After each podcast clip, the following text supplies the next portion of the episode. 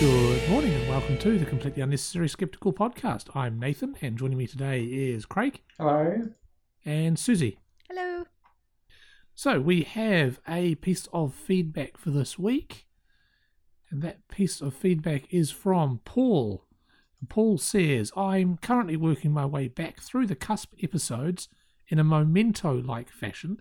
It's interesting to hear feedback on material I have yet to listen to. Can we just first stop and, and what sort of a person listens to an episodic podcast backwards? I would have suggested someone like you, Nathan. No, I, I deliberately start at the original episode, if, unless it's, you know, years and years old and I'm not that interested, and listen to anyway.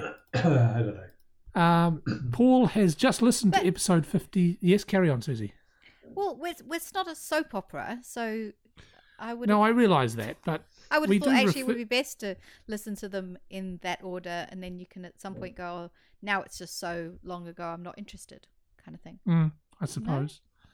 But well, we, that's exactly the point he was making, though, because he's hearing feedback on material that we haven't talked about yet. And, you know, we're following a story like Goop, for example, and he's hearing the most recent stuff first. Right. Since when do we follow our own stories? well, sometimes we have art- uh, you know, news articles that come up that are relevant, but no, you're right. We don't we don't follow up on anything. Well, the more important thing is, is he enjoying it? Uh, he He doesn't, doesn't say. say Well, specifically. Presumably he's continuing listening, so He's interested he's enough a- to this is a masochist. yeah, maybe. Um, anyway, he's just listened to episode 57, which included discussion of Vinnie Eastwood's talk at the 2017 New Zealand Skeptics Conference. Uh, I did come away from the talk with a better understanding of how someone might develop barmy, conspiracy laden beliefs. Vinnie stated, this, uh, stated that some major event in his past had left him deeply suspicious of, quote, the authorities. So, when faced with the question of what to believe about an issue, he doesn't consider the evidence available, but rather approaches it by disbelieving the position of anyone in authority and believing anyone with opposing views, no matter how outlandish and irrational those opposing views are. It was interesting to gain an insight into how someone ended up with a set of beliefs that are a long way from reality. P.S. Looking forward to the 2018 conference. The lineup of speakers looks to be very strong this year. Uh, maybe future cusp episodes could tell us a bit about some of the speakers and what they plan to talk about. Which I th- I'm sure we have plans to do that you guys have picked a couple of, of speakers to talk about for this episode. Well, if we knew about this feedback in advance, Nathan, then perhaps we would have done so. Pretty sure that came into the cusp email address. Hang I on, don't know whether I can get that anymore, but anyway. Um, maybe not. No, no, he emailed it to me for some reason. right. There we go. Okay, my Vindicated. bad. I'm sorry. But this is something I've been mentioning every time for the last few episodes, and you guys are like, "Oh yeah, yeah, yeah, yeah." Well, in terms So of, of now's your chance uh, to look up a couple. uh, okay, I can do this. Cool. So we have no corrections. So moving on to notice board, where I've been told usual plea to come to the conference, which sounds a little bit desperate, but okay. How desperate are we, Susie? Uh, we um, want people to come. Yeah, come Yeah. along. We've spent. So convince bit of- us. We've Who spent will quite we a bit be- of. Oh, Nathan, let me speak. Sorry. Um, okay, so why should you come? We've got a great lineup of speakers. The couple that I will talk about today are um, Dr. Alex Taylor, who's a uh, so researcher, group leader at the University of Auckland, and he is really interested in the um, origins of intelligence, and so he studies um, he studies dogs, he studies uh, kea, he studies the New Caledonian crows, the one that's the ones that make tools and stuff. Yep, yep. What else does he study? Some other animal as well. That was, I mean, lots of them. Anyway, but actually, what I've asked him to talk about is the Fermi paradox and the whole idea around, um, you know, is there Where are the intelligent life out there and Hmm. stuff? Yeah, where are the aliens? And um, yeah, he gives a great talk about this. He's a very, very engaging speaker, and so this is really, this is a really fun topic um, and then he'll talk a little bit about, I guess, his research into intelligence and stuff. Fantastic. Um, yeah, and then the other thing we've got planned uh, are um, around the meth testing debacle. So we're going to have Dr. Nick Kim, who's from Massey University in Wellington, and he was one of the very few uh, scientists who was actually speaking out about how the um, regulations around meth testing and stuff were all bullshit, basically, um, not appropriate for houses. Hmm. But of course, he was roundly ignored. Um, so he's going to be talking about the about that side of it, and then we're going to have a panel discussion with um, Russell Brown, who's a journalist. I can't else remember who else is on the panel, uh, but a few people. Then essentially around the aftermath of that. So what, you know, the fact that the science was ignored and essentially run with by a government who it fitted their narrative that you know poor people were basically yeah, yeah. abusing their state housing and stuff. And it's so fascinating. I mean, so timely now as well with the announcement that there's going to be compensation for some of those people. And the very people, you know, p- j- um, politicians who are kind of like, oh, these people should be should be compensated before the announcement of compensation, are now going, this is outrageous. You know, taxpayer money is going to be spent compensating all these meth addicts and stuff. So it's really fascinating Yeah. how the National Party, how their politics plays in this, and so I, I'm hoping that's what we'll get to in the in the um, discussion section. There Fantastic. you go. Well done. Two of our Mm, Good job. Thank you. Hmm, So should be very good. And if and if you need remem- reminding when it is, Yes. 16th to the 18th of November in Auckland at Butterfly Creek. Conference.skeptics.nz. What are That's the only local? eight weeks away. Oh, it is too. Ah, Crikey. Uh, what are the local hotels like motels? Do we have any special deals? No. No. Wow, slackers. but I'm sure that there are couches available, Nathan, for when Sure. you book your tickets. yeah, well, I have had a lot of expenses over the last couple of weeks, so I don't have any. And have- you've had plenty of notice. No, I know. Anyway, there's uh there's two hotels within walking distance of the venue. One of them's rather more upmarket than the other, but the budget one should be comfortable enough. And yes, the conference, according to the countdown on the website, is 54 days away. So. Jesus. Very Okay. get your tickets. Yes, we still have tickets, obviously. Otherwise, you wouldn't be telling us to get tickets. What's our max numbers in terms of accommodation? Uh, in terms of was it Sorry, 150? what? How many people can we fit? That hall takes about 150, does it? Off the top of my head. Ah, anybody who wants to come will be accommodated. Okay, cool. Do So- not worry about that. No hurry then. Just take your time. Buy your tickets whenever. No, the tickets are cheaper at the moment because Ah. of the early bird deal, which That's soon important expire. information. When does that expire? So, well, it expires about a month before the conference. So Okay. you really Couple have weeks. about three weeks to buy some tickets at the discounted rate. Okay. News. Cra- uh, crowd. Fu- Why did you write this?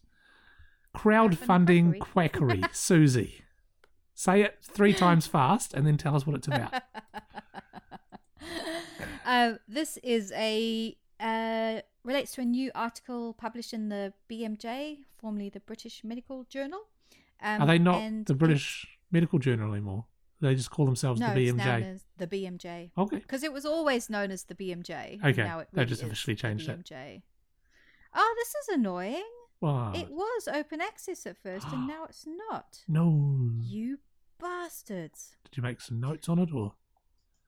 Uh, yeah, yeah, no, I can talk about it. Okay. Um, okay, so just give me a moment. The um, Good Thinking Society.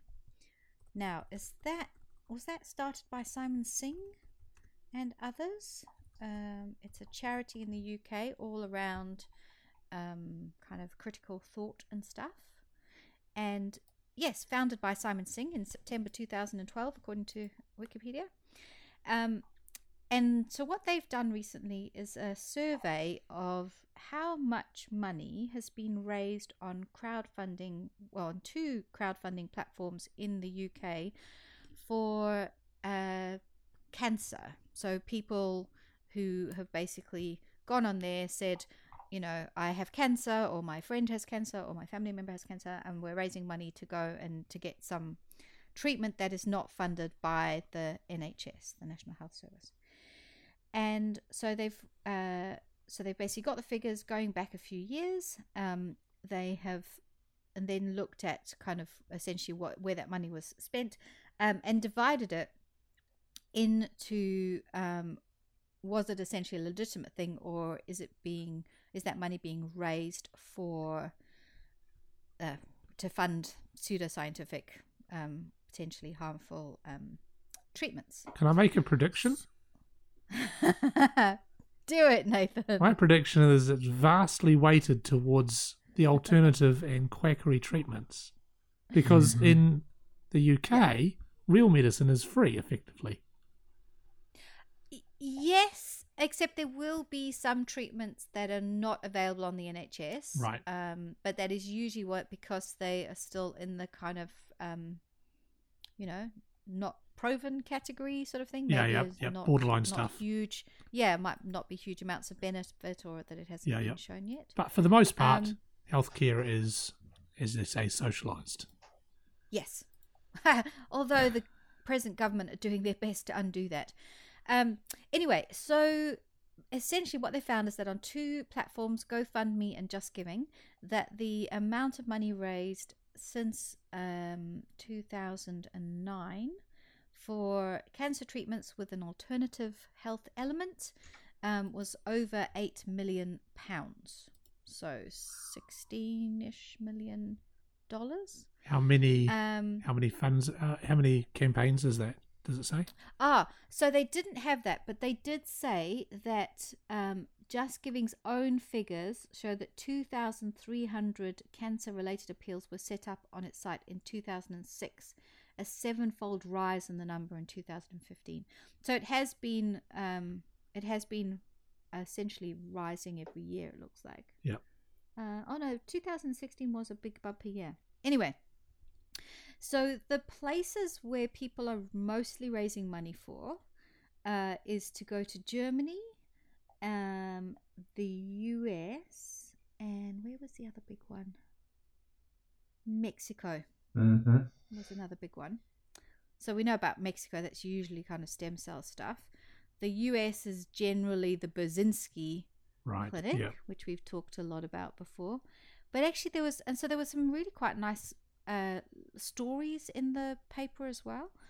And one of them was about a place I had never heard of before, which is actually in Germany. So in Germany, yeah, so Germany was by far the biggest um, thing. So uh, let me see, three, four, almost five million pounds has been raised for treatment in Germany. And it appears to be this place called the Hallwang Private Oncology Clinic. Mm. Um, and so they have this uh, this story by a, a, a couple who um, they were going there. So it's one of these places that basically throws the kitchen sink at you, but but charges every everything. It sort of also considers itself quite ex- well, not exclusive, but a um, like you really have to be rich to go there for treatment. Uh, they'd been advised that this woman's treatment was going to cost around eighty thousand pounds, and basically over the course of a year, they spent three hundred and fifty thousand pounds. So, like nearly a million dollars. Yeah. Um, they were saying it was something like it was they were being charged a thousand pounds a day on top of the treatment costs. For what? Um, For like accommodation or something? Of things. Well, Um, I just, I just went to the website and um, it does look very nice. Okay. I think it's um, if you're a rich person and you've got cancer, that would be the place to go and get cured.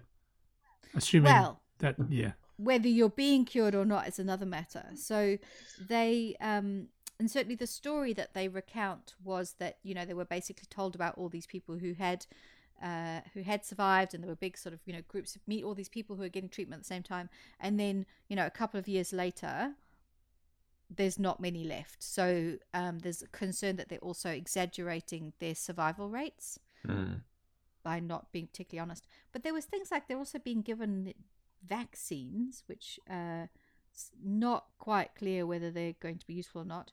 Eleven thousand euros each dose, Wow. which just seems bonkers.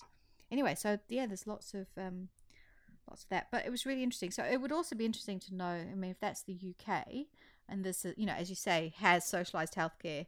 Um, it will be really interesting to know how much is being raised in other countries. That was actually the question I was going to say. Is I'd like to see the same stats in America, where people are literally raising money for you know broken legs or real legit cancer treatments and stuff like that. Mm. Here, here's a quote from their site In integrative health, you are unique and so is your treatment. Healing oriented and individualized medicine considers all aspects of lifestyle and not only relies on conventional treatments and recent cutting edge developments in medicine, but also takes into account our experiences and natural remedies and is open for alternative treatment options in order to work in synergy with conventional treatment strategies.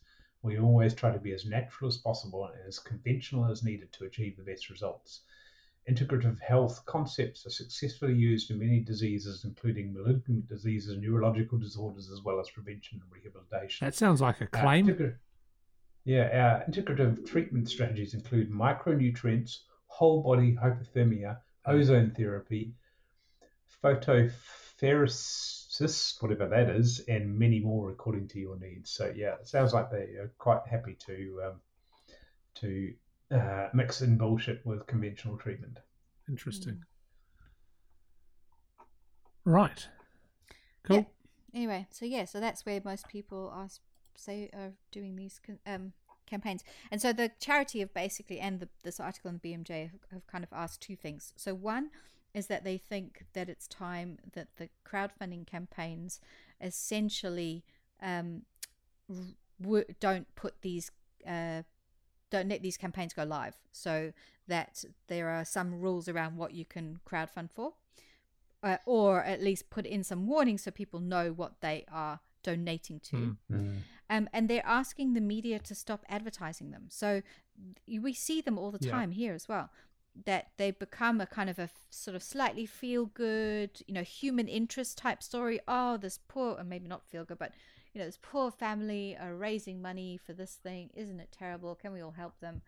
Um, and so they're asking journalists basically don't do Yeah. that. Just don't don't give them any any air because of you know where. So- so the- bad stuff. So the local one that's popular here is Givealittle, and I Yeah. think in the past where there have been Givealittle campaigns that uh, for dubious um, funding dubious treatments, people have tried to complain, and it's not really been successful. Like Mm. Givealittle doesn't doesn't make judgments about what you're fundraising for. I don't think, and um, and and I think uh, I've seen comments there where people will then attack you for um, for for saying that no, you shouldn't be raising money for this sort of thing. And Mm. yeah, it's just the typical comments that uninformed people are putting on. Did you give us a percentage earlier, Susie? I think you said eight million or something on quackery. Yeah, What was I can't remember what that was of the of the total. okay? But it's a Um, significant now the- amount, Eight million pounds is. a I mean, more than- amount of money. more Um, than the people that were raising for legitimate treatments. Yeah, I'm not sure they actually put that in their Mm. Okay, So um, so that article's behind a paywall. Um, Yeah. So let's raise money um, so that we can you- look at it. Did you? Well, did you know there's actually a Google Chrome plugin called Unpaywall, um, which uh, when you go and visit a site that has paywall, there's a little icon at the side of your Chrome browser that you can click, but then goes and tries to find the article at a place where it's legal to, to download it for free.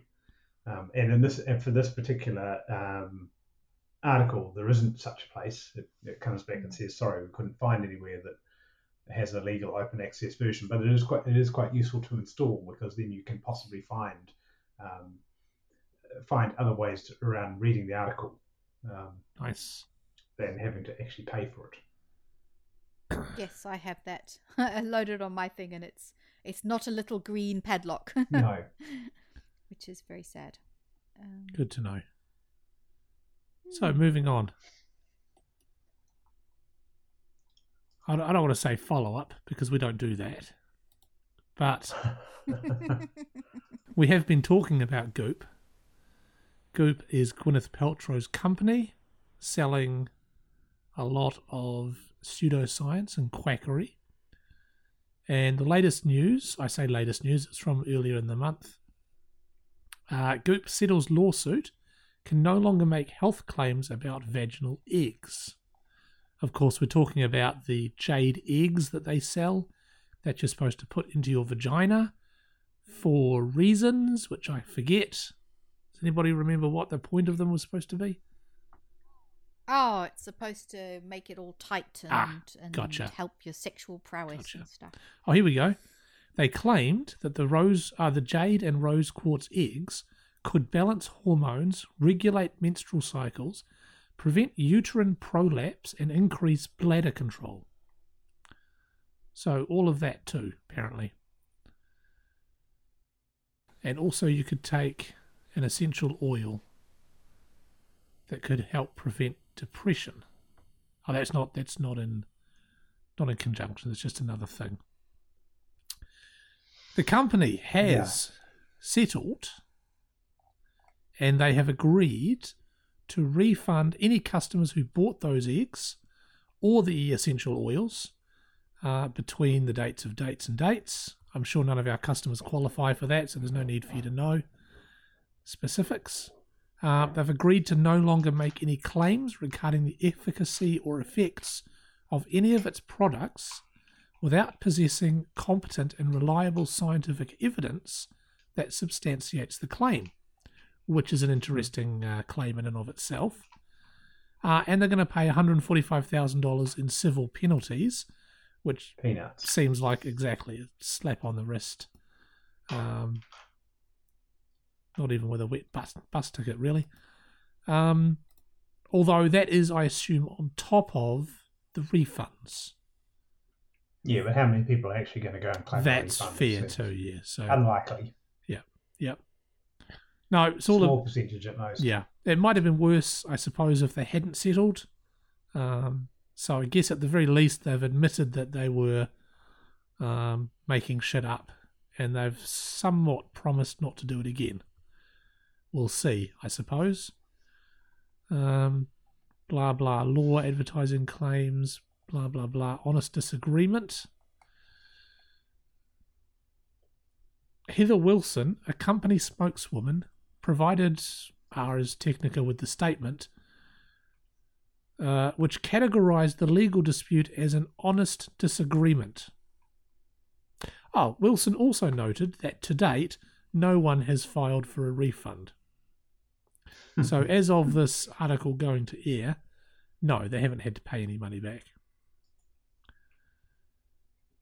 It now says on the website um, jade egg, $66, uh, used by women to increase sexual energy and pleasure. Is that all? It helps connect the second chakra, the heart, and yoni for optimal self love and well What's it got to do with the sex? That's how they're advertising it. I mean, yoni, the yoni's right. It connects the yoni, it yeah, to but the the yoni's yoni. right there. Yeah, but you've got to connect. But how does to the egg second do that? The egg's nothing, Nathan, nowhere come near. on. Hang on, what's, hang on, what's the Well, yoni? it's yoni- made of jade. The yoni What's a is yoni? your uh, clitoris, Oh, the yoni is to do with your. Or is it the, the vagina Um, itself? I think it's just uh, the The whole package. The whole package. Okay.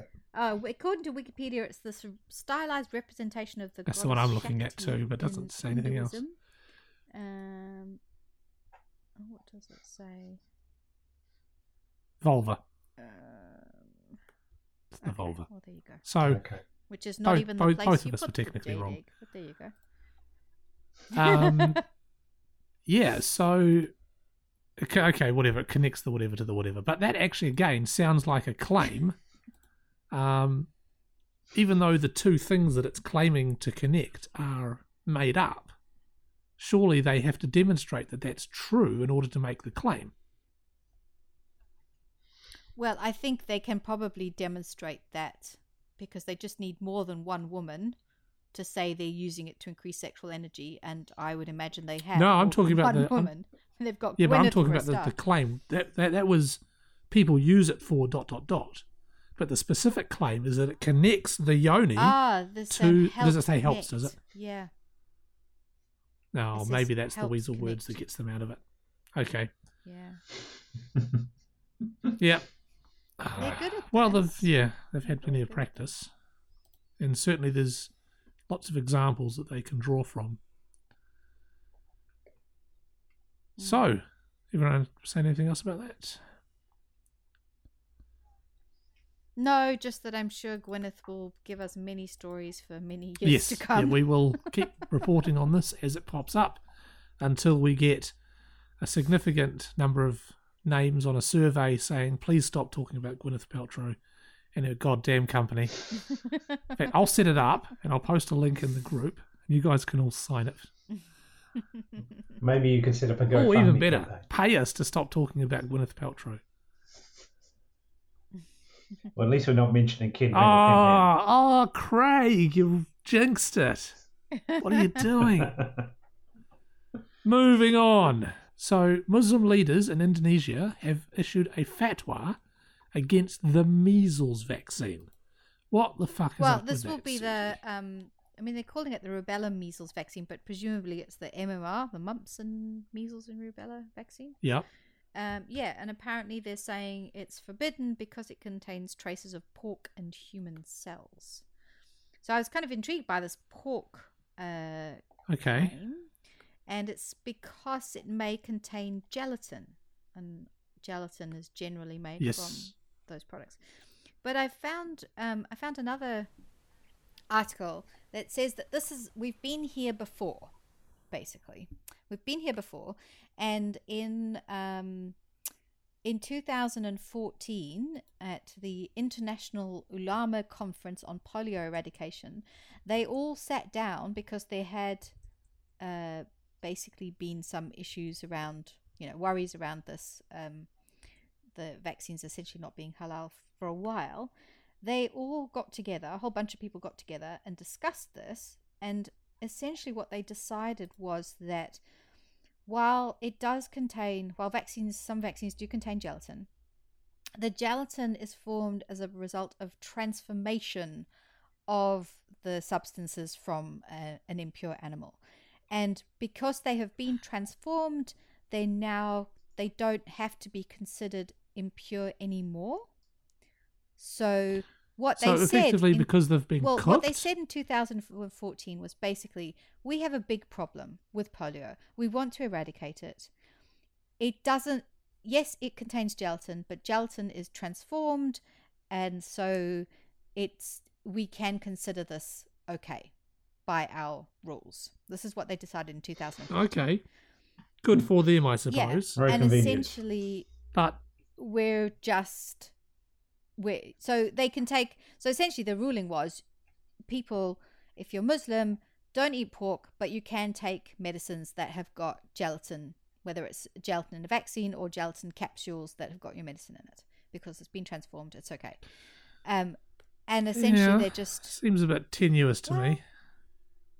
That's what they decided I mean, good for them for, for allowing it and all that, but I mean, you know, it's they're just cooking it, really, aren't yeah they, but to it means gelatin? it's got different characteristics um so it changes it and that's what they i mean we have to remember why these things were put in Mm. place in the first place right as a microbiologist my So- assumption is people were were essentially told not to eat pork because there are there are essentially parasites that come from those kinds from some kinds of meats and so it was it was essentially Yeah. a safety thing which uh, kind of became a religious thing right Mm. there is no way. Yeah. that you're going to get get a parasite from gelatin so anyway i get but So bacon's okay then. it hasn't been transformed enough but but you say essentially so, know, they I'm still this gonna eat it. out basically saying it's fully permissible to use the vaccine uh, in 2014 and we're just going kind of round and round in circles and now someone else has decided that Yep. and there'll be other reasons right there'll be there'll be other reasons they'll this will be essentially using people as pawns in some kind of power play which is It did say something about that in the Mhm. article, didn't it? About um, of influencing the local politics Yeah, or something. yeah anyway Hmm. Yeah. The other thing it said in the article, which is stuck in my mind because I don't have it in front of me, is that fatwas can be used as evidence in courts, Right. Relied on his yeah. which boggles the Hmm. mind. In what way is it evidence? Unless it's evidence that someone said something once. Yeah. Yeah. Anyway, Anyway, so it's it's definitely it seems to be in place, but it doesn't have to be. Yes, and it would appear to be a political thing, which is humans Yeah. all over. So the thing that this reminded me of is that JPEG that was going around years ago about what is what are pigs used for, and there's like forty some things on the list, including paper and bullets and fabric softener and paintbrushes. Hmm. Was there something about tires or brakes or something on the one I saw ages ago? Train brakes. Bone ash is used in the production of train brakes. Wow. So I'd actually be interested now that you've mentioned it. I'd be very interested in seeing how many of these things have been, what did you say, transformed Yes. enough that people can use photographic film or insulin. Well, who uses film well, anymore? yes, all right. I sort of tried to pick something that was fairly innocuous that most people would probably use without realizing it. But Um, what's but I guess what's riding the, on a or train. toothpaste? what's I, I don't know enough about this to know is it just stuff that you consume or is it anything like you don't consume photographic film If it's been but no but- fair call, can you No, still that's but you touch Right, it. okay You're not allowed to touch a football, right? okay Hmm, true. Yeah so apparently matches too i've just found the um i found the thing it's called everything but the oink and yeah we've got matches Hmm. um here for ev- artist brushes bone china Bread, shampoo, fertilizer, ice cream, crayons. It's fascinating. I'll use it as the um, as the podcast image or put a link to it or something if anyone wants to check it out. Or you can just Google it yourselves. You lazy sacks. Oh, can we just? Sorry, I was having a look on Givealittle while we were talking, related to the earlier Mhm. story. I was just trying to see if I could find any Givealittles um, for Bullshit. yeah. Well, I was specifically looking for the um, Burzynski Clinic. I haven't been able to find anything yet. But Oh, the yeah. first one I came across was somebody looking for vit- uh, um, high dose vitamin C, and um, the lady has died. That's very sad. Oh, did they succeed and die, or she didn't succeed well, and she's died? died. She had finished? cancer and she's died. Okay. and Wow. um, they're now going to use the money for her funeral, which is very sad. Oh, this is sad. Oh she well. did have terminal cancer, but they were hoping Yeah, yeah, to yeah. hoping to remove or at least stop it from spreading more. And um, yes, that obviously didn't work. That was very sad. So we're moving into pub talk. There's been a lot of a lot of news and sharings on Facebook recently about 1080. And I just want to start by saying I can kind of see where they're coming from. Because why would you use 1080 when you can use much better alternatives like 4K? Ah. oh, you're very funny, Nathan. Woo! Oh, I'm glad I got that out. I've been sitting on that for so long. You're talking about 1080p. Yes, I'm talking about 1080p. We are, of course, not talking about 1080p. We are talking about 1080, the pest control poison. Somebody tell us what is 1080p. Well, it's sodium fluoroacetate. No, not 1080p. From what I you read. just said 1080p. I just Oh, said oh, 1080p. did you? Okay, well, all right. he, he, he knew he knew what I meant. sorry, yes. I, I knew what you meant. So meant, from now on, if I say 1080p, I'm talking about we 1080, have, not we have 1080. disambiguated. Yes, we have Right. citation needed. You, uh, Okay. So it's it's what sulfur sulfur, sulfur something acetate. Sodium, sodium fluoroacetate.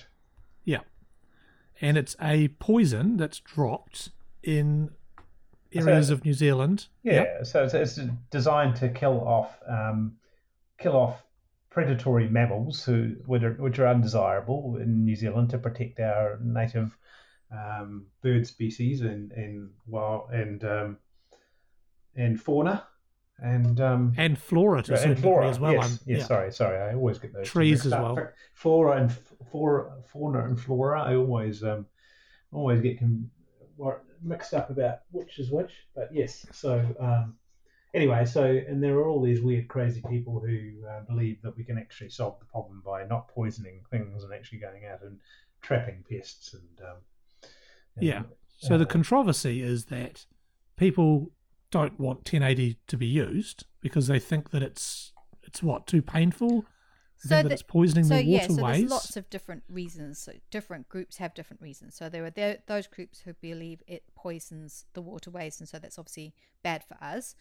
There's those who believe it just we just shouldn't be using it. We shouldn't be killing. Like it, it also kills our native things too indiscriminately. Um, and then there are those who believe we just shouldn't be killing anything, right? right. And the really sad. And So then, of there, then there are those- people who are, who um, believe in chemtrails. yeah. and it's just it's got really nasty at the moment right i mean this it, there was supposed just yeah, blowing well, up. there was supposed it's to be ridiculous. a drop done fairly soon and it's now been i can't remember where it is but it's essentially had to be stopped because um because because it's just got really bad and and the thing is that the evidence so for example the whole fact that it poisons water supplies there's just no evidence for that um I mean, it dissolves, isn't that what people are saying? It, It breaks down it Yeah. dissolves and breaks down. Yeah. and they were saying that Biodegrades. um and the the what it essentially when it's in the water you'd need to drink 60,000 liters in one sitting to get a dose that would actually affect you which is not going to happen you'd be Right. dead before that right Yeah, Yeah, you need a water The- the- poisoning. I was going to say the water would be more poisonous. um and also the whole um the saying that it that it kills everything is just nonsense there seems to be plenty of evidence of how the native species basically bounce back fairly quickly once the predators have been killed so after a drop Mhm. um but yeah it's just becoming really nasty this time round and uh I don't even know how you fix Well, this. one of the things that's happened recently, if you're not in New Zealand, you might not have heard about it, is there was a protest and someone brought along Oh, a bag full of dead birds. And they were saying, look, look what the 1080p, uh, fuck, look what the 1080 is doing. I'm going to leave those in. Um, and it turned out a couple of days later um, that all the birds had been clubbed to death or possibly roadkill or something like that. Or maybe they flew into a 1080p screen. Ah, there you go. It is literally 1080p killing the birds. Um, and they're just really nasty, as Susie's been saying. They're nasty and they're violent and they're threatening it's all just- sorts of It's things. just turned into propaganda, really, hasn't it? Mm. With um, no Yeah. actual basis in reality. Um, I mean, I've not not that I everyone on my Facebook page that I know locally is is super critical and sciency, but just people I I've, I was surprised at just how many of them have been posting all the anti 1080, um, you know, links and uh, petitions and articles and whatnot. Mm. I mean, a lot of a lot of the people are just unrealistic. They're saying that well, we could actually trap these um, predators and, and or hire people to go hunting them, or yeah, it's just it's just unrealistic. Hmm. Um, it's just a lot of the a lot of the places where they need to um, destroy the predators are not easily reachable, and Yeah. um, yeah, so which is why they need to drop these pellets in by helicopter. indeed. There's a really interesting piece in the Spinoff, um, which we can link to, which uh, is basically kind of trying to figure out so what's happened? Why suddenly is everybody, why, why is it all going crazy? And Mm. they're claiming that um, in October last year, anti 1080 leaders held a think tank and they had a presentation from a lawyer called Sue Grey, who um, talked about how they could mainstream the movement. And one of the the advice was to essentially co-opt any story about something you know completely unrelated to, to 1080 to start linking it to 1080 to start getting getting more talk about it and so the Ah. quote is something like here's a story about the prime minister being in vietnam put out a comment what's the prime minister telling them about putting 1080 in our food or something and divert the story away from the actual story and then Huh. she says these sorts of things help to pick up momentum and people will start going on hang on what's all this stuff you know why is there so much talk about 1080 and actually that so that sort of Yeah, brings me a bit yeah. to um there's a really good new book out that we should totally recommend to everybody um, by Jess Berentson-Shaw.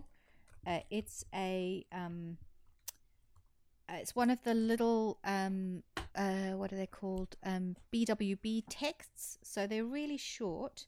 They are designed to be read in a couple of hours.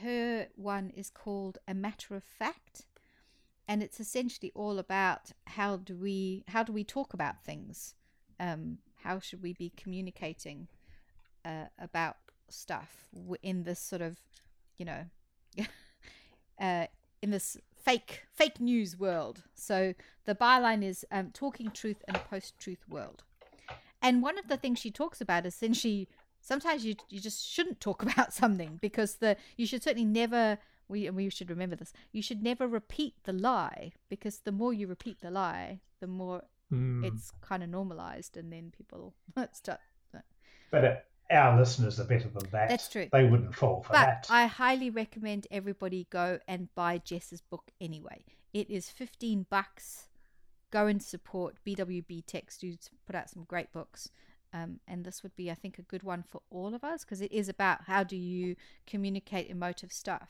and so for those of us you know which should be all of us frankly wanting to talk about contentious stuff with family members or anything whether it's vaccination whether Well- it's 1080 this might help to give some way of how to do that a bit better Even better, it's only four dollars ninety nine as an ebook. That's very true.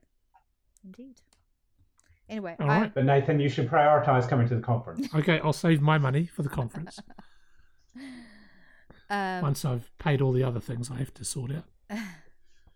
anyway, we'll put a link to it because it would be very cool um, for people to to support her book if they were interested. Alrighty. Very good. Okay. Anyway, but yeah, so that's kind of interesting. This whole um, there's been yeah change. It's sort of a just change. Just it for my Kindle. Um, Nice. a change in the way the the 1080 protesters are basically organizing themselves and, and working and we're seeing that you know how that's impacting now on Hmm. what's going on I suppose as, as a sort of side effect of that, they've picked up a lot of fringy people, like as Craig was saying, the chemtrails and just sort of Well, and- anti-government and- conspiracy people Yeah, in general. anti anti authority. Yeah, Yeah, people who are suspicious of any authority, um, be it science or the government or, or whatever. and I guess what people are seeing is the scaremongering and the hype and the hyperbole and the lies, Mm. and are saying, "Oh God, that's terrible," because it is terrible if you take it in, as fact, and then jumping on board and, and sharing it, and suddenly they're in arguments with people on Facebook. They don't necessarily know the truth or all the facts or what the science supports. Some of them don't care. Mm. And just to clarify, it's not a pleasant poison. We're not saying it's it's super nice thing to do, but at the moment it's our best option. Would that be fair to say? yes Yep. Yep. Yep. Okay, so wrapping up that pub talk. Well done, everybody. Moving on to Woo Zealand. I have watched Wellington Paranormal, which would have made a good pub talk um, topic, but we'll call it Pub Talk Part Two or Pub Talk Junior. So, what did you guys think? Oh, I thought it was um, it was pretty good. It was pretty funny. Yeah. Um, the, some of the some of the uh, paranormal things they covered were um, a bit bit weird. Uh, Yeah, But the uh, the episode about the dog, uh, the werewolves was um, yeah, was a bit strange, but my um, recollection of it. the first thing I noticed that I wrote down specifically was the theme song of it, which sounds to me like, for all the world, like a cross between the X Files theme song Mm. and Gravity definitely. Falls theme song. Okay, I don't know whether I'm familiar. Yeah, I don't know if that, you've seen Gravity Falls, No. but anyone who's listening, if you've seen Gravity Falls and The X Files and Wellington Paranormal, tell me I'm right. It was Because definitely very X Filesy. Yes. Yeah, there- there was definitely X- has- X-Files. yeah, X-Files. Thing running through it, but if you if you actually you could look, Google it now and look up Gravity Falls and listen to the to the theme song of it, and tell me what you think. Googling away. I suppose. Good, good. And I also I was really impressed with how much the office, the little se- oh, spoilers, the little secret hidden office, um, reminded me of the office from the X Files. Right. Yes. It was very uh, very much an homage. The other thing I've written down is episode three, psychic, and I have no idea what the hell I was going to talk about.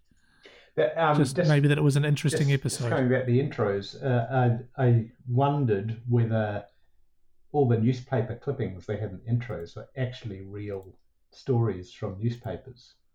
Oh, I don't know. Um, To go back and check. yeah, it'd be interesting to know that. And they, they were all kind of weird paranormal things, and it kind of made me think that maybe they actually did grab um, real newspaper headlines for those. Uh, but but yes, I just been- um just had a listen to Gravity Falls, and yes, I can see see where you're where you're going there. But, um, Yep. Yeah, but the, the yeah the psychic the psychic episode was was quite good actually. Yes, it was very Yeah. uh, very much uh, critical of psychics. Yeah. Yes, that's probably what I wrote. What I wrote it down for. Um, And it was yeah, and no, it's um, good. Everyone should watch it. Yes, and the two main characters were, were good in that uh, the uh, the guy was the gullible one, and uh, the woman Yeah. was um, was more rational and skeptical. So, It was and then there was the I bumbling mean- boss with the um, the other thing that actually I didn't write this down. Interestingly, but I just remembered it. It it, it surprised me, or I found it vaguely interesting, how many of the episodes episodes didn't resolve. right. The one I can remember specifically is the one where spoilers, the one where they were all being cloned by aliens. At the very end of it, they're doing their usual thing where they're just completely oblivious to what's going on around them, and they're standing interviewing the camera, and behind them is the shed where they'd locked all the aliens in, and they break the door down. They all come out, stand there for a second, then wander off in all directions, Mm, and then the episode ends. mm. And there was a few others that were like that as well, where they sort of they they caught the bad guy or they you know, they stopped they stopped the zombies, and then it cuts away with you know a horde of zombies in the background Yeah. that, that they haven't really actually solved any of the problems. Well, no, but it is it is a comedy, and it is done for laughs. oh, that's so- not as I wasn't criticizing it at all. It's just something I noticed that I thought was interesting. I wonder if because there is a little bit of a the occasional dig at the New Zealand police whether that's sort of part of that sort of you know bumbling yokel sort of Possibly. image that they're trying to portray of of New Zealand of policing in New Zealand. Uh, uh, uh, right, and I think also they were um, trying to parody uh, Police Ten Seven as well. Yes, oh, there's definitely an uh, an element of that, which is what do you call that? New Zealand's answer to cops. Mm, something like that. Yeah.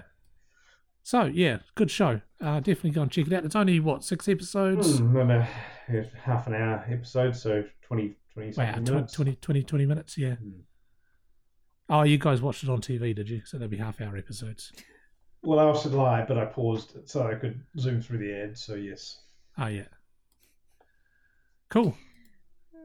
Susie, you Yes, haven't commented. Did you like it? I did. I thought it was funny. Yep. Some of them I thought were a little bit stupid, but I mostly thought it was amusing. I Evie and I were discussing last night whether whether we should watch um, what we do in the shadows, but she decided it was just a little bit too gory looking for her. So Ah, we might yeah. wait. Oh no, I don't that's think there's any gore at all, is there? There is totally don't gore. It is. quote it me is- on that because it's been a while. But Okay, never mind then. So what I was trying to discuss with her was how it's it's Comedy so gore. gory, it's kind of funny gore, but she's Yeah. not ready to No, to fair make enough. that distinction fine. yet. No, that's fine. Good on her for, for being self aware. Right. Oh, very good. Okay, the Shall, article. Uh, the art, what? Yes. I, I was just going to say you should show her um, Kill Bill. I don't think or so. um, what's the what's the Peter Jackson one? no, no, no, no. I'm still uh, utterly Oh, the one with the um, the one with Oh. the the lawnmower where Ugh. I I have ages since I've seen that Michael one J. too. Fox but, um, kills the um, whatever it was that he was killing with the lawnmower. Michael J. Fox. No, you're thinking of of the more recent one. I'm talking about the original. Um, Peter Jackson. um, haha, no, no, no, no, no. I, I don't think my memory's failing me here. Um, let me just Google this. Michael J. Fox was in The Frighteners. Yeah, and he killed he killed something with a um with a oh, maybe. Yeah. I'm not talking about that movie. I'm talking about Okay, right. the other Bad one. taste. Bad Taste. Oh, bad taste. talking Yeah. Okay. Oh, it's horrible. um, so the item that everything everyone's been look, uh, looking forward to with bated breath is Craig's final question mark electric car update. Yes, well, I so um, I think in the, the in the last episode we talked about how there had now been a um, firmware update available to Yep. um, correct the issue, and I was And you were in the process of I was contemplating getting that, although Ah, it yep. did seem a little bit pricey. But then, and then um, Nissan New Zealand actually came out with um, with the update, and they were they are doing it for hundred dollars plus GST. So I actually went with that in the end, and um, so my state of health um, of my car went of my battery went from something like eighty seven percent, and it's now back up to ninety four percent, which is oh, that's got to be so satisfying. Yes. Um, so, and and other members of the community have experienced um, different levels of uh, uh, improvement. Um, somebody actually came up with a formula um, saying if your current state of health is this, then after the update you will have this, and it's been actually very very accurate. So, Oh, good. um, yeah. So, um, so my car is uh, 2016 model, so it's now two and a half years old, and so it's now down to 94% um, battery health. So, um, in in the two and a half years, it's degraded by six percent. So I consider that's actually pretty good. So if it sort of continues on like that, then uh, we'll have a, a pretty good useful life. Nice. Um, and in terms of practical driving distance, so the, this this week past, I uh, drove from Auckland to Hamilton. Um, uh, so I had charged up fully overnight before I drove to Hamilton, and then I charged up in, in Hamilton. And um, so when I got to Hamilton, I, th- I was on the outskirts of Hamilton. There's actually a free charger there, which is really good. So it actually didn't, didn't cost me anything What? to charge up again. How does that Um, work? Oh, well, so a lot of the lot of the lot of the um, electricity companies are actually providing free Oh, nice. charges. So I, I uh, so I drove from Auckland to Hamilton, uh, which is around about 150 k, somewhere around there. Yep. Um, and so when I left left Auckland, I was on 100% charge. I was down to 18% charge by the time I got to the Hamilton uh, charger. Um, so yeah, it, it was pretty good. So and it took me about half an hour to charge up. Yep. Um, and then I was back to 100% again, and um, off I went, and I was able to to drive home again that evening. So yeah, so Nice. that was that was pretty good, and pretty much um, uh, highway highway speed all the way because it's Yep. pretty much um, motorway all the way. So yeah, no, it worked out very well. So yes, I am am, am pleased to have the um, the firmware upgrade, and certainly there were a lot of people. There were there were some outlying people who whose state of health was down below eighty percent, and now they're up in the in the in the nineties. So uh, there's been a lot of people who are quite happy about that. Fantastic. Hmm. Good job. All there right. we go. That's probably the last update you're going to hear about my electric car. Probably. So, Craig, grief vampires. What is this Yes. article about? Okay, so um, uh, I was recently contacted um, this week about um, to comment on an article um, that a reporter was writing for the New Zealand Herald. So um, there's a sad case of a Northland woman who went missing back in February. Um, she's not been seen since. Uh, her name is uh, Teresa Ehrlich. Uh, it's a very, very weird um, spelling for her first Yeah, I noticed name. that. Um, T H E R E S apostrophe A. And I originally thought it was a mistake, but no, that is In the actually headline, yeah. the way the way that her um, name is spelled. So yes. Anyway, so she um, has been missing since February fourth. Um, she basically hitchhiked to a cousin's um, house in a Northland um, town, changed clothes, um, left, had something to eat, and left, heading south, and that was the last that her family saw or heard from her. Um, so she's she has disappeared. So what we're now September, so we're six months down the road.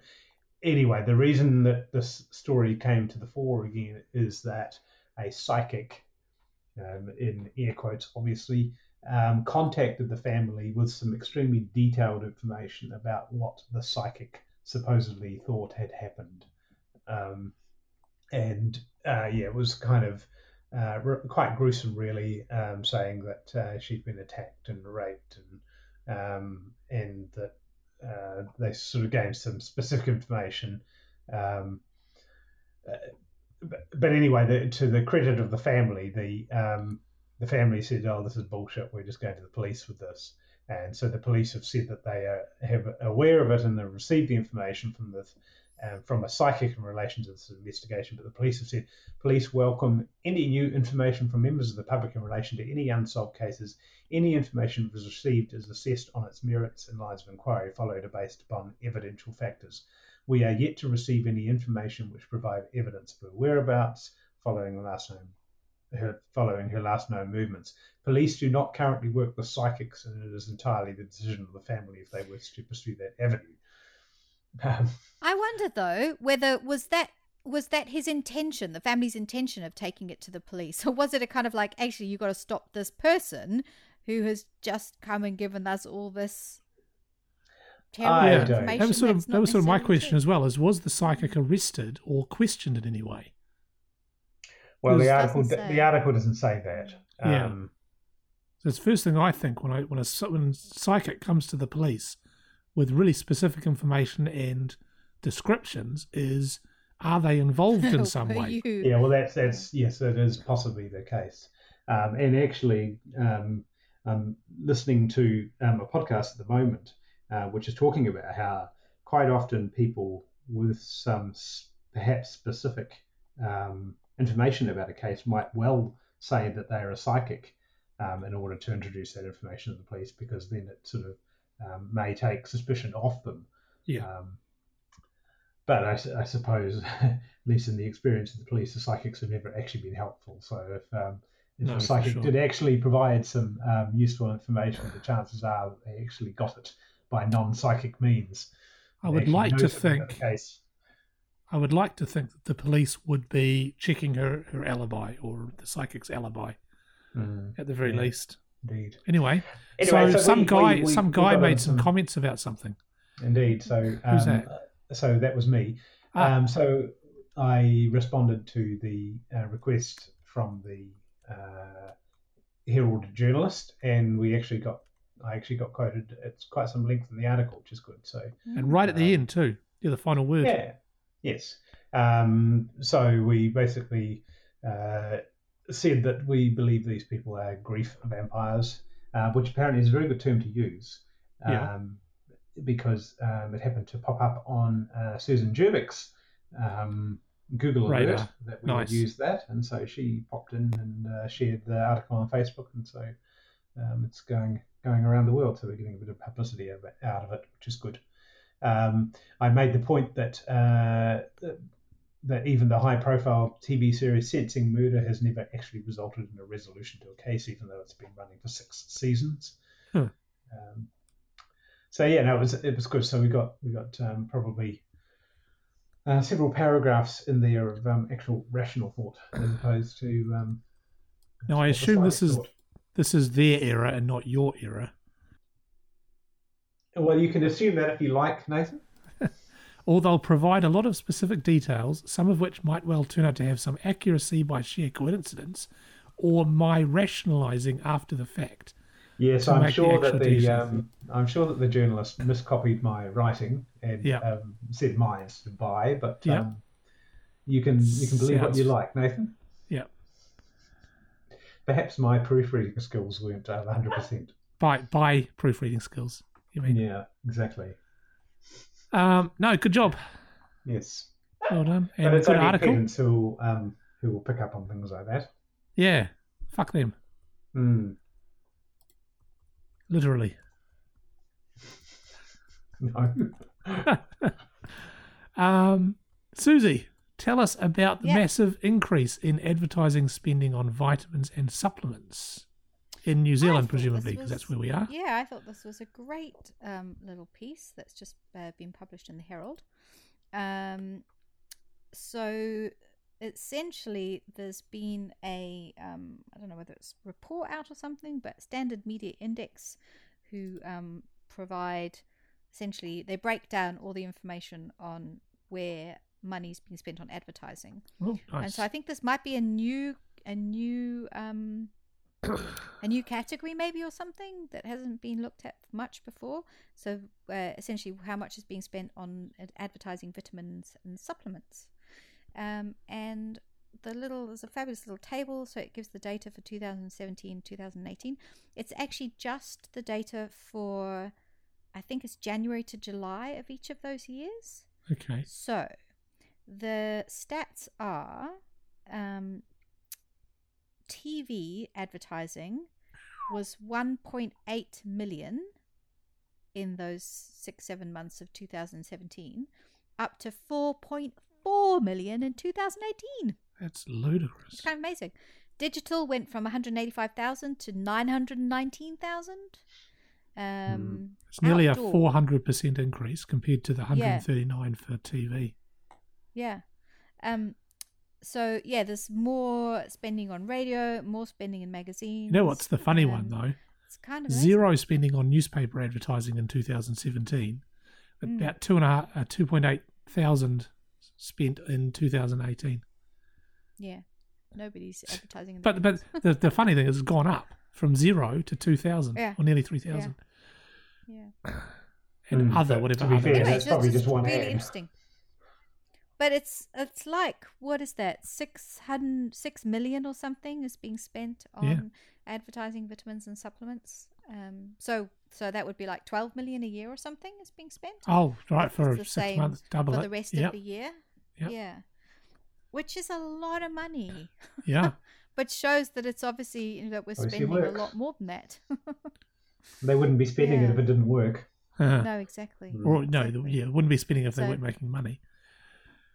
so stop me if I'm wrong, Anyway, so I just thought but interesting. are you allowed to advertise real medicine in New Zealand? I feel are you Yes, are. Yes. We're the only country other than the US. Yes, the US that I'm thinking of. Okay, carry on. Yeah, no, we're the same. Which And is I, I know a many bad idea. doctors. Right. Yeah, well, I know many doctors who despair because, and they know when adverts have been on because they'll have a whole bunch of of uh, patients Coming in and asking their swap doctor their for medications X. to the some. Yeah, Yep. Mm. yeah, absolutely. Even though X might not be this, you know, any good, or might be the same actual drug as the one they're Yeah. on, but just a different brand name. So yeah. So there's a whole subheading here about feeding on gullibility.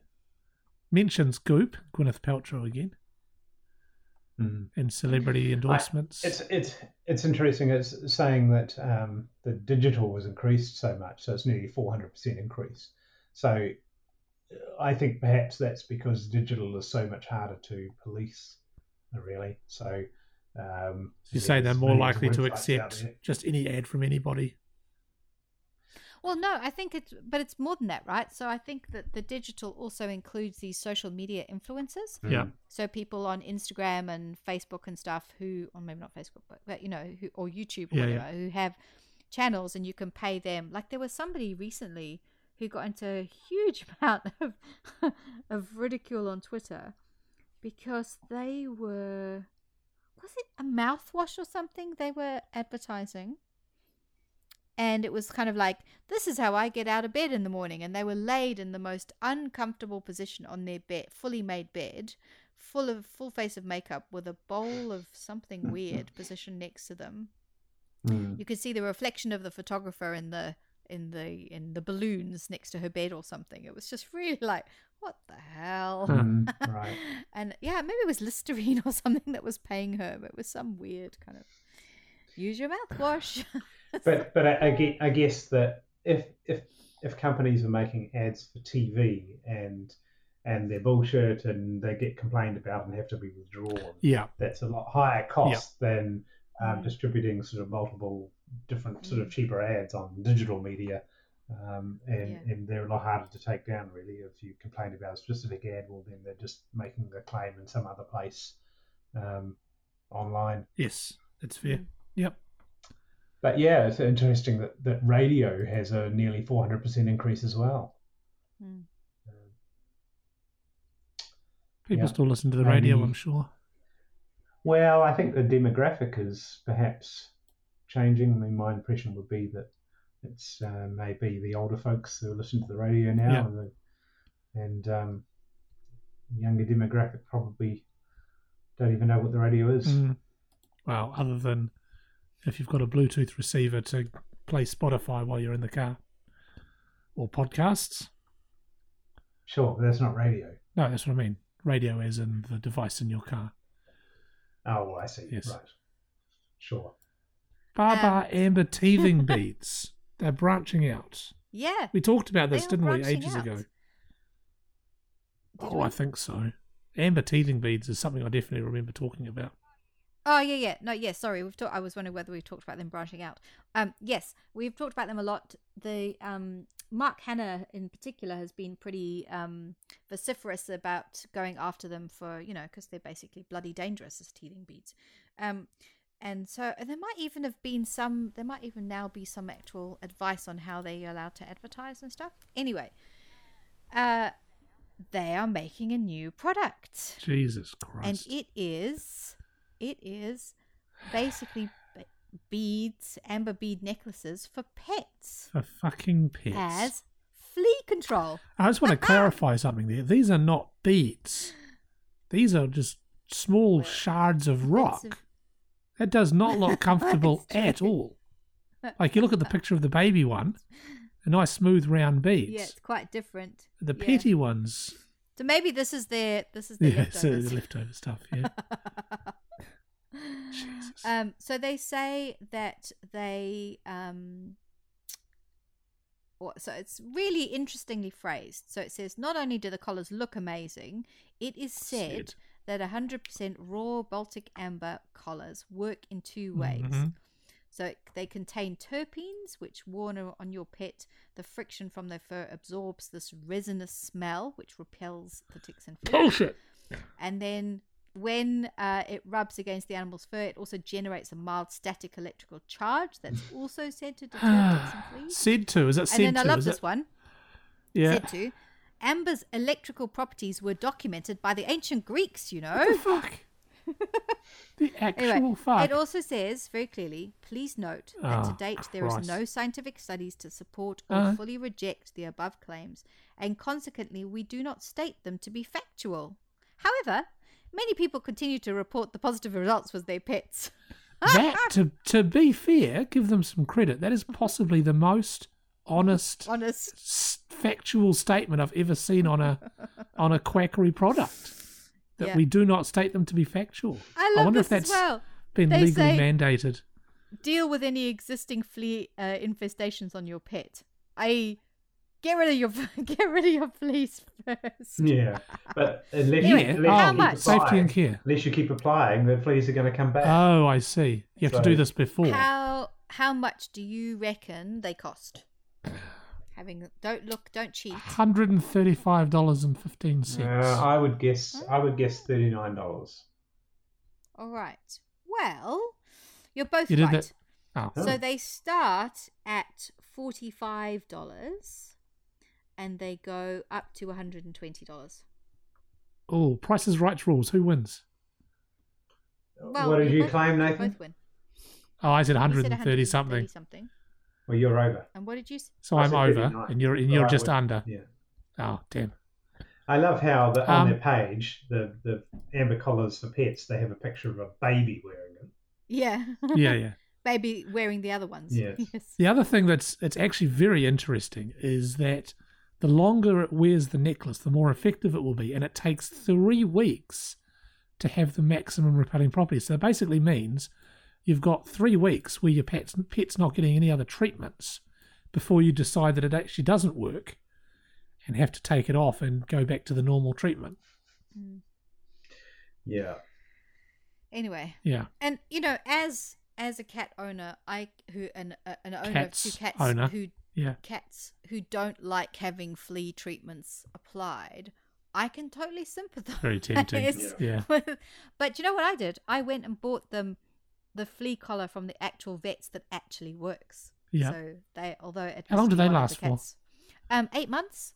Oh, yeah. Oh, okay. unless than- like unless you're like one of my cats who doesn't like wearing Then collars, in which case it it has lasted about two weeks and uh, Yeah. she no longer wears Well, it. so our, our dog Darwin, um, he has flea treatment every two months, and it's actually a liquid that um, that you break open and actually have to put it against the skin. And he absolutely hates it. Like we put it on the back of Yeah. his neck, and then ten minutes later, he's trying to. Frothing. Well, he's he's he's rubbing himself on the ground, trying to rub his neck because it's so itchy or something. My cat gets the same thing, and she's not a big fan of it, but she usually gets over it pretty quickly. Yeah yeah. Wow. So there you go. Maybe I wonder if there has been a drop in sales that they felt that they had to branch out. Mm. Carterton incident. Craig, the Illuminati dropped mind control poison on us over a school in New Zealand. Well, we, we don't actually know what happened. So Oh. um, to, This is to gonna be people good. in, so Good article. so there. in so there was a school called South End School in Carterton that had an incident on Friday. Where's Carterton so- roughly? Carterton is in the Wairarapa, I believe, uh, and it's that's kind of uh, north of Wellington and sort of. Um, uh, I should get a map up just to make sure that I'm not spouting bullshit. Sounds about right to me. Not that I know anything. Okay. Um, let me find Carterton on the map. I'll just edit this bit out so it looks like you knew all along. Well, I, I, I think I did know all along, but I'm just Uh-huh. verifying that Just I checking. know. No, that's good. So it's In the um, Wellington region. It is in the Wellington region. It's um, it's kind of in the middle of the. It's it's sort of halfway between the the north, uh, the west and the east coast of the uh, North Island. Uh, it's near the Tararua Forest Park. Uh, it's kind of um, so if you're driving from Wellington, you go through Lower Hutt, then Upper Hutt, then Featherston, then Greytown, then Carterton. So then you come to Masterton, and anyway, so it's the uh, there's your geography lesson. Anyway, Nice. so um, so on Friday afternoon, so it's interesting to look at the the Facebook page of um, the school, and it sort of plays out the history of what happened. And so um, uh, what they're saying is at 1 p.m. today there was a very strong smell, strong ammonia slash rotten eggs in our school playground. A plane flew in a southward direction, and one student had seen stuff coming out of the plane, so we assume it was fertilizer of some sort. Several students have experienced feeling queasy and icky. Uh, have made them wash their face and drink plenty of water. In the meantime, I have rung Carterton Police to see if we can find out what in fact it was.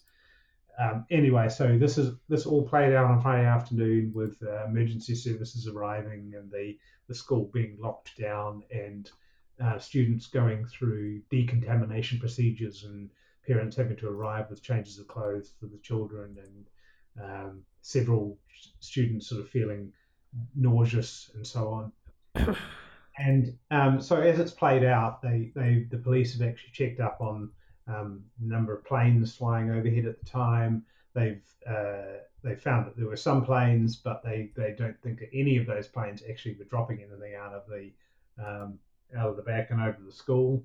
Um, and so what this is really looking like now is perhaps it might actually just be a case of um, some sort of mass hysteria, um, some sort of psychogenic illness. Uh, which, if you actually look up psychogenic illness on um, on the Wikipedia page, is actually fits fairly well, um, in that it sort of uh, talks about non-specific sym- symptoms like headaches and dizziness and nausea and so on, and and this is sort of a something that um, that is sort of spread by um, belief and uh, and so somebody can feel can say okay I'm feeling sick and then these all these other people around them um, have these sort of similar sort of symptoms as well Yeah. um, and symptoms that have no plausible organic basis um, and also symptoms that are transient and benign, symptoms of rapid onset and recovery, occurrence in a segregated group, uh, the presence of extraordinary anxiety. So maybe maybe the um, the anxiety around 1080 uh, drops has sort of played into this. Um, and when you actually see the comments on the, the Facebook pages, the, it quickly uh, devolves into um, uh, conspiracy theories about um, chemtrails and, and Yeah. kids kids being poisoned. Uh, so at the end of the day, um, there's actually no explanation of what it actually was, if indeed it actually was anything. Um, so the the the sulfur slash ammonia smell, the rotten eggs. Well, who knows? Um, could could be perhaps that is indicating of something that actually happened, but um, um, uh, smell of rotten eggs is um, certainly possible from other sources as well. Mm. Um, so who knows? It's um, maybe this will go down in history as sort of a um, something that is unexplained and interesting to watch and see how it plays out. But it certainly does seem that there is actually no no explanation of anything real happening that, that has caused this.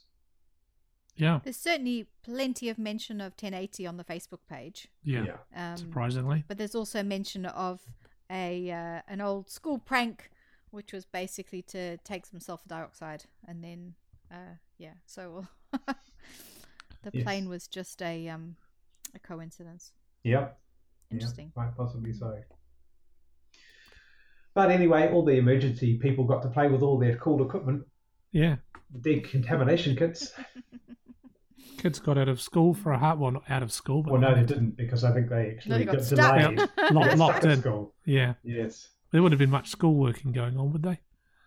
No, They've had them all in the in the. not. Although, Isn't it? Isn't it close to the end of term, or is that this week? Don't know. Anyway, Interesting. So, yes, interesting. Anyway, carry on. Oh, well, carry on to the new segment, Susie's suspicious supplements. It's a good thing I have a pop Yes. filter. Well, well, actually, that would Um, be yeah. syllabants. Syllabants, it would. Yes, still still helps. so Sorry. yeah, I want to talk about this. Um, it's called Tru Niagen. Uh, T R and U. It is T R U Niagen. Um, and it's uh, what is it? So uh, there's a molecule called NAD that's really important uh, in our cells in terms of kind of energy and stuff.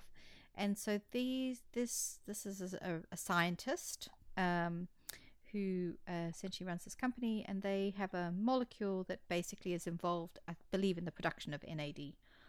And so the idea is that if you take this, oh, so I guess the important information is the belief that NAD uh, basically decreases as you age. So could you take this supplement, um, and that would increase your your NAD aging, levels, yeah. and that would basically help you with aging. So on the on the website, it says um, it uh, maintaining healthy cholesterol levels, support cellular metabolism and energy production, support liver function, especially after stress, stay healthy for long. Hang on, I thought cholesterol was bad. Except the good Well, you got- stuff, you- which is you- good. Yeah. Anyway, there so there there does seem to be a lot of work going on in this space, and I have not, uh, in terms of cell work and animal work, and I have not gone and have a look at that. What I was alerted to was the fact that, um, so they're talking about how. I mean, they've got a very fancy website, and they talk about how the number of studies has increased over time. You know, lots more people are studying this now. Um, they uh, they talk about the research that shows that this NAD declined up to 50% between ages 40 and 60. Um, and they give the study, and they do say very clearly this is based on one analysis of human skin. Hmm. So whether that is true for the rest of your body is anybody's guess. Um, and that this product does increase the number, the amount of NAD in your body, and that is true. And then they have a section that says the science speaks for itself. More than 20 human clinical trials are on this product are already registered, and more than 100 preclinical studies have already been published. And then they link to some.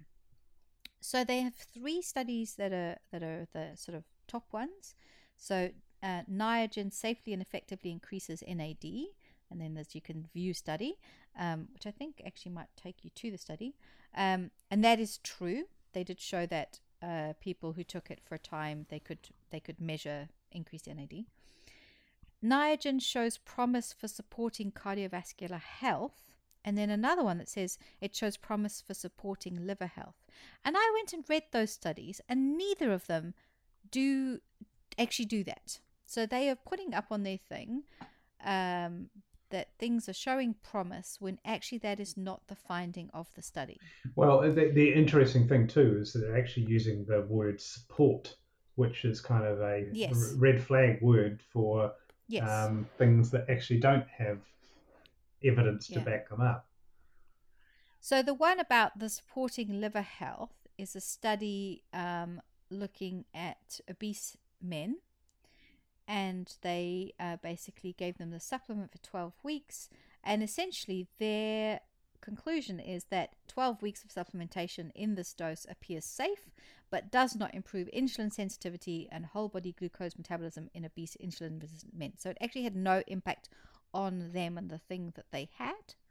Whether there's some little uh i mean i don't even know how you would get to liver stuff. Maybe they looked at they looked at everything and the kitchen sink and then one thing changed and that's the thing that they're using for that. So p hacking. but it's really yeah yeah. But anyway so and i also thought this was a really good time to remind everybody and we should put a link up to this um that they that we would have talked about this in the past this fantastic visualization um, on the information is beautiful website um, and it was it's called snake oil so when i first saw this a few years ago it's this beautiful um, thing where it's taking data from published trials essentially and then it uh, it gives you the sort of the size of the bubble is basically how um, it's either how strong is the evidence or how many studies there've been or something Mhm. uh, and then it and then it lists it by um, whether it's harmful or whether it's the strong evidence of benefit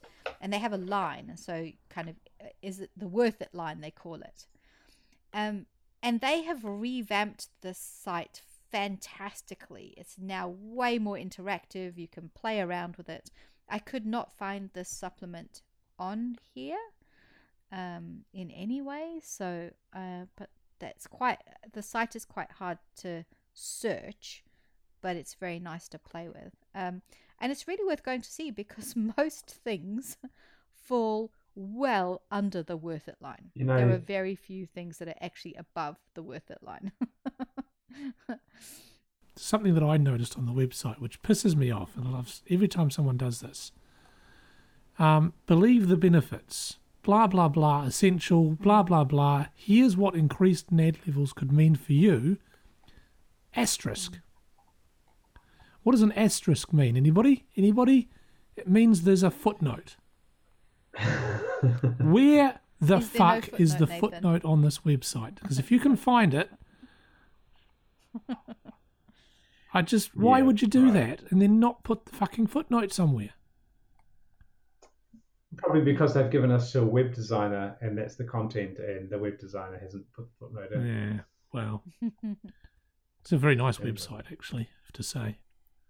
Hmm. videos and all sorts. Yeah, and even links to the clinical trials registry that shows you all the clinical trials that are currently recruiting or completed. So, final score, Susie, is it real? I say Dubious. dubious. Not to say dubious. Yeah. It's got to be suspicious, doesn't it? Suspicious. I'd say Okay. suspicious. So probably not. I just it feels to me just on a cursory examination of the website and nothing and what you've been saying, it sounds like that maybe they're jumping the gun a little bit. I would say that is definitely the case. I mean, there was a paper in Science last year that said, or last year or a few years ago, that said it increased the lifespan in mice. Hmm.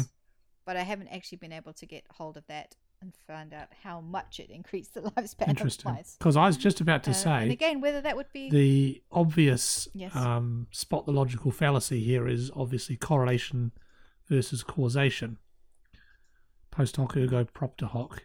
Just because this of this substance decreases as you get older doesn't necessarily mean that taking more of it is going to make you live longer or healthier. Well, and be very clear, it declines in an analysis of human Yes. skin tissue. That doesn't mean that it actually does the same thing in other hmm in other parts of you. Mm. And whether this ends up being a cosmetic treatment, but that's not the claims they're making. And I, and I was just annoyed by the fact that the science speaks for itself. Here's our studies, and when you go and read those studies, that's not what the studies say. So that's that's that's definitely. So there you go. suspicious in my There's your warning, everybody. Do not until you hear from us. And it's an expensive product. too. Oh, yeah, I didn't look at that. How much is it Yeah. 60 bucks or something. for a bottle for of? a a month or month. something like that. For, Mm. Hmm. Yeah. Oh, look, here's testimonials though. I've Oh, been wow. taking it for five months and feel great. I'm 67 and it makes me feel like I did when I was younger. Excellent. How much younger? 63?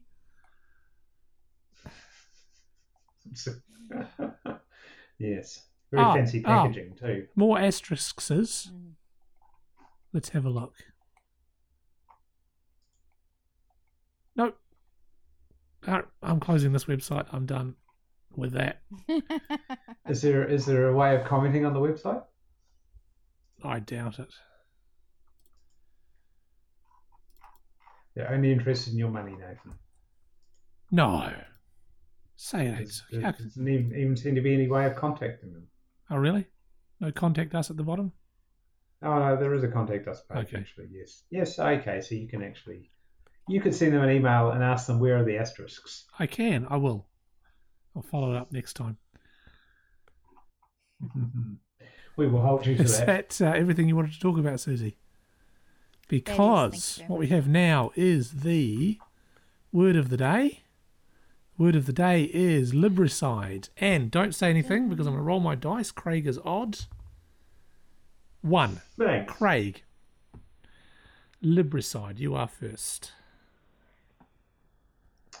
Well, sides are generally killing of things. Um, killing of um, Libra, astrological sign people. Okay. That's as good as you're going to get from me. Righto. Susie likes it. So, killing of Libras. this is the killing of somebody either in a library or by a book, maybe. Libras. Wouldn't that be bibliocide? no. Mm, I, no, I'm I'm going with libraries. So, killing libraries or killing someone with a library? Or maybe it's Killing somebody inside a library. maybe it's killing somebody with a, a li- liberal political um, leanings. That, that'd be libtardicide, wouldn't it? Inside a library. Um, I think I'm going to give you half a point for that. Yeah, me. Because it is actually the obvious. It's killing books how do you kill a book? Ah, with fire. Okay, so usually. I did say killing with yeah, books. you said not killing with a library or inside Okay. a You're library. destroying books. Destroying books. Yeah. Interestingly, because someone mentioned it, um, also synonym bibliocide. It is, of I course. think I should get half a point for that. You what? Don't you think? Say again. I should get half a point for that. No, I should get half a point for that. no, no. You should not, because you were talking about what Susie was Susie's guess for the bibliocide, and you were still wrong. Mm. So I should actually give you your point, shouldn't I? Point five. Ha! I think I gave you five points last time. That's not right. Five points? What? half half point for something to do with here. yes, it is of course from the Latin libri and side, obviously, Yes. and that's the word of the Indeed. day. Do I still get a point? No, because I gave you half a point. Oh no, man, that's 'cause I- harsh. I, I, did well. Harsh scorer. Okay, uh, Craig, give us a quote. I could go second time. Yeah. Okay. Um, so uh, our intelligent. Oh, sorry. Once intelligent design squeezes its way into our biology books, we might as well add astrology to our astrophysics lectures and toss in some alchemy education into the chemistry lab. Said by Cara Santa Maria. Cara Santa Maria. Cara, Cara, Cara Cara Santa Maria. Santa Maria. Kara. Yeah. Central America. Although she doesn't mind if we say it wrong because we're Kiwis and our accent is different. Okay. Yeah. I don't know if So Susie would get is away with it. You um, weren't at the interview, were you, Susie?